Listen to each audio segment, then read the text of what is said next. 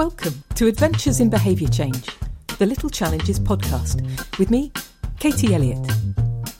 It's a place to find ideas, inspiration, and practical tools to help make the messy business of being human just a little bit easier. Join us.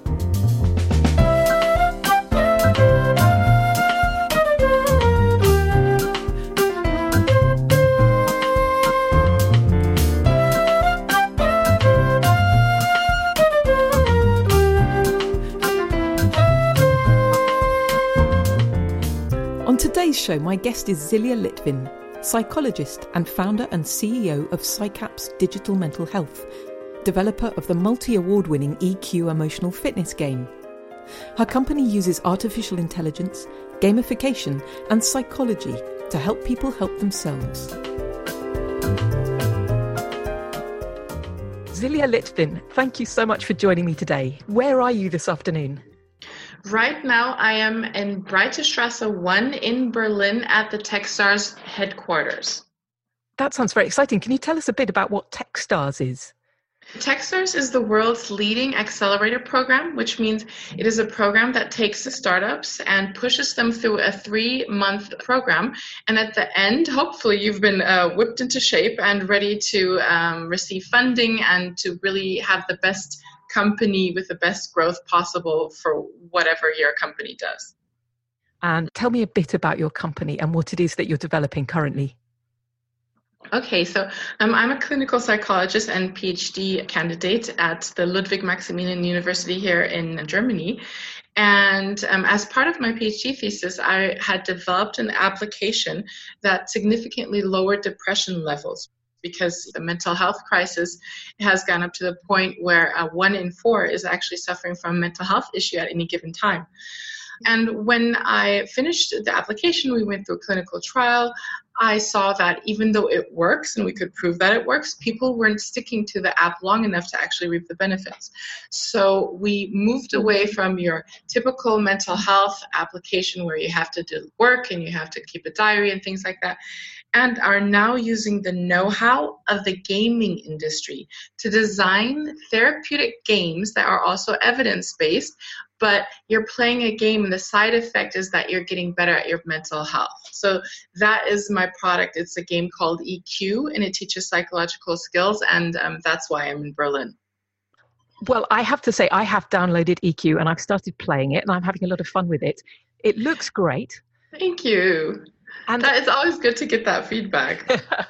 and well, I've got two reasons why I'm particularly interested in what you're doing. The first reason is that I have a long-standing interest in gamification. So okay. 25 years ago, I was a music teacher teaching young Ooh. children how to read and write music, and I discovered mm. that there was a lot about music theory that the kids I was teaching found deeply boring. Oh, oh dear. I started to make uh, a lot of the terminology and the signs and the symbols and the vocabulary into games that they could play. Mm-hmm. And we published a series of books, which actually are celebrating their 25th anniversary this year. So it seemed to work way back then. Congratulations! You were way ahead of our time. well, it was it was just a black and white notebook, really, but the principle's kind of similar. So I've had a long-standing interest in this idea of taking things that people may not be motivated to do, and then yeah. find ways that they can learn how to do them almost without noticing, I suppose. Yes, yes, I think that's really the best way that you're doing something that's fun, and the side effect is that you speak a new language, that you can compose music, or your mental health is getting better. exactly. so, the other reason why I'm particularly excited about what you're doing is because after having many, many years of serious mental health problems myself, that the way that I got better was by doing little things sustainably over time and teaching yeah. myself new coping skills. And they're the kinds of things that you're teaching people to do in eQuoo. So yeah. I'm very excited about the potential of a game like this to help people inadvertently learn to do stuff that's going to change their life. Absolutely. I like to kind of say that psychological skills or coping skills are like tool set we all come with a certain amount of tools like let's say a hammer and a screwdriver and a wrench or something like that and depending on what kind of parents you have what kind of schools you go to or what kind of influences you have in your life you acquire more and more tools but sometimes our childhood gives us tools that we will not use or we're using them wrong And so it's not beneficial for us when we become older. And that's what the game is trying to do is give us the right tool sets for adulting. so how did you identify the skills that you wanted to help people practice through playing eQuoo? Well, it was a mix, I guess, out of skills that you need, especially when battling depression and anxiety skills that you need when you want to be able to maintain and grow relationships, and then skills that I just wish I had learned the easy way when I was a kid and didn't have to learn in my therapy sessions. So, um, a mix of these things that are all empirically based, so they're all based on research, but there are things that, you know, if you are sick and you learn them, it can make you get better. But everybody could benefit from them. Like even people that are uh, mentally healthy can get better at their mental health and their emotional intelligence, their emotional fitness. I find that particularly interesting. And the reason why is because I think there's very often a divide that people are sort of divided up into those who have mental health problems and those who appear not to. And yeah. I, I, see it as more of a spectrum, quite honestly, because Absolutely. I feel that there were times when I was mentally and psychologically quite healthy, and there yeah. were times when I was extremely unwell. But I think yeah. most of us are dipping in and out of yes. good mental health and periods of depression or anxiety, mm-hmm. and that that's kind of the human experience, and, and that it can yes. be more helpful to look at it as something where we can learn skills to improve our overall ability to cope. Yes, absolutely. I mean, it's actually a sliding scale, you know, and you, on one end, you have people who are extremely well balanced and very healthy and very happy. And um, then you have people who are um, close to, you know, giving up on the other side. And depending on what is happening in your life and your coping skills and just, you know, life challenges, you move around on that scale having resilience and the skills to be able to deal with the situations is uh, what keeps people healthy. Mm. So I'm interested to know when you talk about in the game, you, you talked about teaching skills that can help uh, yes. to reduce anxiety and depression. So can you yes. give us an example of some of the sorts of skills that can help with anxiety and depression? Um, so uh, the second skill that you learn in the game, and pretty much one of the main symptoms of anxiety and depression, is called generalization, and it means when you take one situation or one thought and you generalize it to your whole life. Let's say there's one person who doesn't like you, a mentally well balanced and healthy person with resilience skills will say, "Oh, well, that's, you know, a bit sad and it might upset me, but it happens." Someone who's suffering from anxiety or depression will very likely take that and say, if that person doesn't like me, I will generalize and say, I am unlikable. And that is a very big difference if one person doesn't like you or if you generally feel unlikable. So the consequence of the amount of emotions and pain we feel is much higher. And the consequence out of that, for example, is saying, okay, if I'm unlikable, I might as well not go out because people won't want to be around me. And then it goes into isolation, and isolation factors deeper into depression, and you can spiral down. So being able to understand what generalization is, being able to learn it in the game, you, practice it in the game, and then you should be equipped to go out into the real world and catch yourself generalizing and saying, oh, wait a minute, I'm going to challenge that thought process and, and I recognize it as something that is not helpful. Mm. And it does take practice, doesn't it? Because if you have yes. grown up with that habit, and I, I speak yes. as someone who had a diagnosis of borderline personality disorder, and one of the big oh, things wow. that is is black and white thinking, isn't it? It's the yes. fact that you don't see shades of grey, put things into boxes, and they're either this or they're that. And I definitely relate to that thing about generalizing. You know, I would definitely be yeah. the person who focused on the one thing that went badly rather than yes. many things that went well. So, yeah. in my experience of recovery, it's taken sustained practice to mm-hmm. learn to do those things differently because there's quite an entrenched way of thinking that you're you're trying to challenge there. Yes absolutely. So through the game what sort of things will people be doing in order to help them practice these skills so, for example, in the beginning of each level, you learn two skills. And like the first level, you learn about emotional bits and generalization. Then, once you've learned them both and you've practiced them a little bit, then it opens up an interactive adventure where you have to somehow in the storyline implement and use the generalization skill to be able to level up and, and win that level. And so you have kind of like a safe but stimulating environment, and each level has a different genre. So the first level is like a little bit of a fantasy dun- Dungeons and Dragons. The second one is a sci-fi. The third one is a love story, an office story, and so on and so forth. And every time in a different situation with different characters, you are encountered with one of the main characters in the storyline generalizing, and you have to correct that. You're practicing the recognition of generalizing and how to counter that. Hmm. And it's interesting because you're playing a game and you're putting mm-hmm. someone else's shoes. Yeah. Just a little bit of emotional distance, doesn't it? So that you're not. Uh, yeah. Perhaps when you're starting out with these skills, it's quite hard to do them for yourself. Yes. Sometimes it can be easier to imagine you're someone else and then try practicing them at the outset, I think.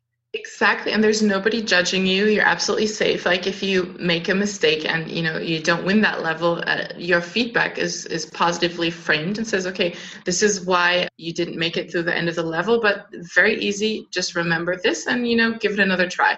And when you play a game or when you learn something unexpected in a fun way, um, through gamification, you release one of the neurotransmitters called dopamine, which is kind of the cause of a feeling of excitement and happiness, right? Mm-hmm. So, two things happen. First of all, you get a good feeling like, oh, this is fun. I like this game. And the second one is dopamine is like a post it note for your brain. So, the probability that you'll remember generalization after you've practiced and you've played with it in real life is much higher because it's connected to this neurotransmitter. Fantastic. So you're using the same kinds of psychological principles that the games industry, or in fact, app developers generally, are using to yes. help us um, grow attached, shall we say, yes. to their products. Yes. Yeah. So you're, you're using that with a positive social benefit. Exactly. So uh, you may have watched uh, Mary Poppins, and she sings this song with a spoonful of sugar, the medicine goes down. so that's kind of like the thing. If you don't go crazy on the sugar, it's okay to have a little bit to make sure that you know the medicine goes down. And in our game, we are going to have a fail-safe to make sure that people don't, uh, we say, overdose on it, um, because at the end of the day, we are just using this medium to kind of help people have access to therapy, but we don't want to keep people in the game. We want them to go and use the skills in the real world and, you know, have agency and, you know, be ready to be able to deal with emotional and mental stress. Hmm. What a fantastic thing to be doing. Thank you. It's fun. yeah. The thing that really struck me when I was working to get well was the fact that there was great information available if you yeah. have the headspace, the time, yes. the money to go out and look for it. So, for example, when I got my diagnosis, I was told that I needed dialectical behavioral therapy, which yeah. I know is very effective, but it wasn't available where I live. And I thought, yeah. how many people are there who can't actually find the information that could transform their experience? So, the idea that an app, which I, I don't think I paid anything for it, uh, it free? It's free to play. Um, you can buy skill packages where you can practice one of the skills a little bit more in depth. And um, we have a lot of people actually purchasing them, but the maximum you can spend on the game at the moment is four pounds. So um, we're not going to bankrupt anyone. But exactly as you said, you know, working on oneself without the help of a therapist to kind of build a connection with and guide you through the process and mentally, emotionally hold your hand is very hard and if you can't get up to take a shower because you're so depressed or anxious, then you're not going to get up and read a book or go through your worksheets, right? Hmm. But what a lot of people who are suffering from mental illness do is they still watch television and they still play games. So we have access to that medium, and that is what we're trying to do. And and something else that is like very important to me is as part of my education as a psychologist, we have to do 30 hours of what's called self discovery, but it's just therapy. And I remember my first few sessions, I was like, well, I don't need it. I'm a budding psychologist, I'm well balanced.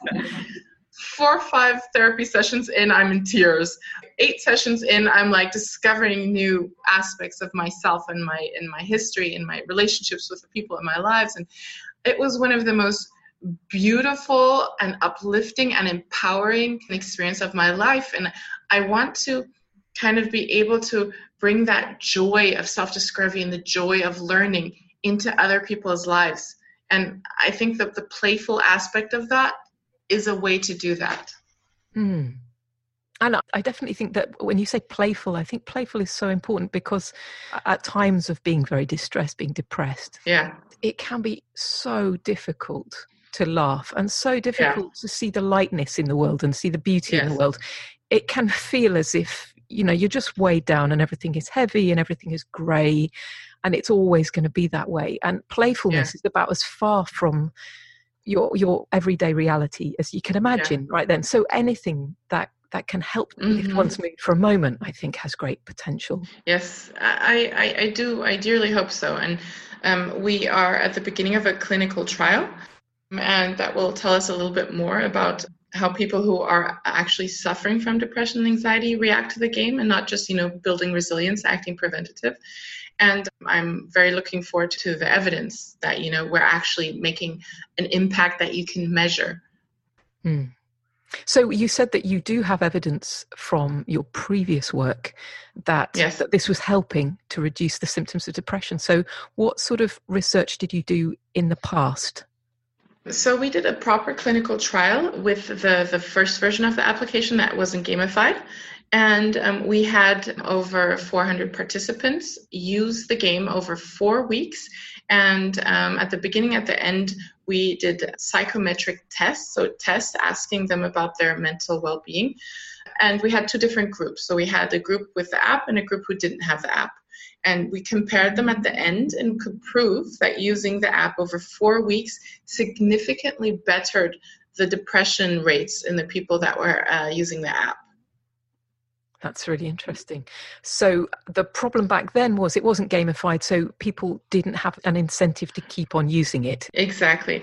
The the problem with most of the mental health apps out there is that it's taking face-to-face this therapy and it's kind of translating it to the digital. But the biggest motivator for therapy success is the relationship that you have with your therapist, right? Yeah. So when you take that away, you have more or less a self-help book. And that is just not strong enough to get people to you know stick to it just imagine how many fitness apps or healthy eating ads you've downloaded and you were like very enthusiastic for three weeks and then you kind of like forgot to enter what you've eaten and look at your steps and then after a month it's kind of just on your phone and after two months you delete it so that is the best version in comparison to mental health apps uh, you have some drop off rates of 99% after the first week mm so it's hard. So I'm I'm really curious to know what motivated you to to get into this work in the first place. What is it about becoming a psychologist that appealed to you? Well, when I was a young girl, my family moved around a lot. Um, I was born in Germany, but I grew up in Southern California. Then, when my parents split up, my mom moved with us kids back to Europe. We lived in Luxembourg and France, and then moved to Germany. And when I was around 12 years old, I remember this constant feeling of helplessness because I didn't understand the cultures. I felt that um, emotions were chaotic. I couldn't see a pattern. I didn't know why people reacted the way they did. And my sister got for her birthday, her 15th birthday, a body language book. I remember reading it, like opening it up. It was a very simple book, like you know, if you cross your arms, you're you're shielding yourself from someone, the way your feet are positioned, stuff like that. And it just blew my mind that there was a science that could help you understand why humans thought, felt, and behaved the way they did. And since then, I wanted to be a psychologist. It's so interesting, isn't it? In every interview, I, I love to ask our guest for the day if they can suggest a little challenge that people could mm-hmm. try for themselves. Silja, what would your little challenge be? Okay, my little challenge is backed up both by anecdotal and proper statistical evidence. So, you know, when you get really anxious or mad or unhappy with something, like let's say you're in traffic jam and you're getting really riled up and you start like saying the most terrible swear words you can imagine and you can feel your like your heart beating and your temperature rising you're kind of locked in a emotion a stress reaction that is really hard to get out of. And that's kind of like the lizard brain is taken over. And that can be quite harmful because you're producing a lot of stress hormones. So what i challenge myself to do and it really works and there's lots of studies that prove that is that when you're in a situation like that to force yourself to find three things you're grateful for because two things are happening. First of all, you are forcing your brain to use a different part of the brain. So it's kind of like interrupting the stress response because you're starting to having to think for things that you're grateful for. And the second thing is that you're rewiring your brain to become more sensitive to positive things. And it can be something really silly like the sun's shining, the car smells good, or, you know, like I like the way my hair looks today, or whatever it is. It could be big news like, Brexit didn't happen or whatever it is. Every time you feel yourself getting into that spot of darkness, just come up with three things you're grateful for, and you will see yourself immediately calm down. And over a period of time, within two weeks, you can actually find yourself being happier person. Within two weeks? And so that's simply because you're diverting your attention away from the lizard brain, which is getting all uptight about things, and exactly. give your brain something more constructive to do. Exactly. It's very similar to what you do during panic attacks. Is like you look for, for example, five items around you that are yellow. It's kind of forcing your prefrontal cortex to work instead of your amygdala, and that stops the stress response. That is fabulous. Thank you for that. What a great challenge. Yes, and it's fun too. so, I'm sure that people would love to find out more about your work and about eQuoo. So, where should they look? Please go um, to the App Store and um, just look for eQuoo. It's E Q U O O, the emotional fitness game, or you can just go to our website. It's EQ Game, so E Q U O O game.com and download the app. And if you're feeling like you're really wanting to help someone and do something good, just give us a five star review. and uh, just before we finish, I'd love to know where do you think this work could go in the future for you or in society in general? Where do, where do you hope this will lead?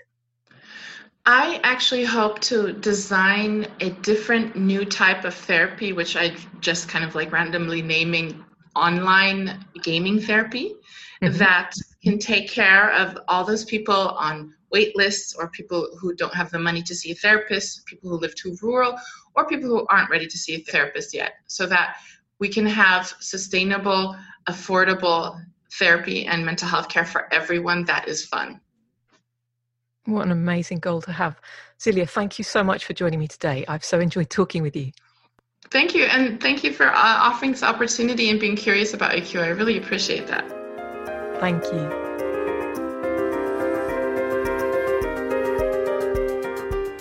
Thanks for listening. If you know someone who might enjoy today's episode, please pass it on. And if you'd like to hear more from Adventures in Behaviour Change, subscribe on iTunes.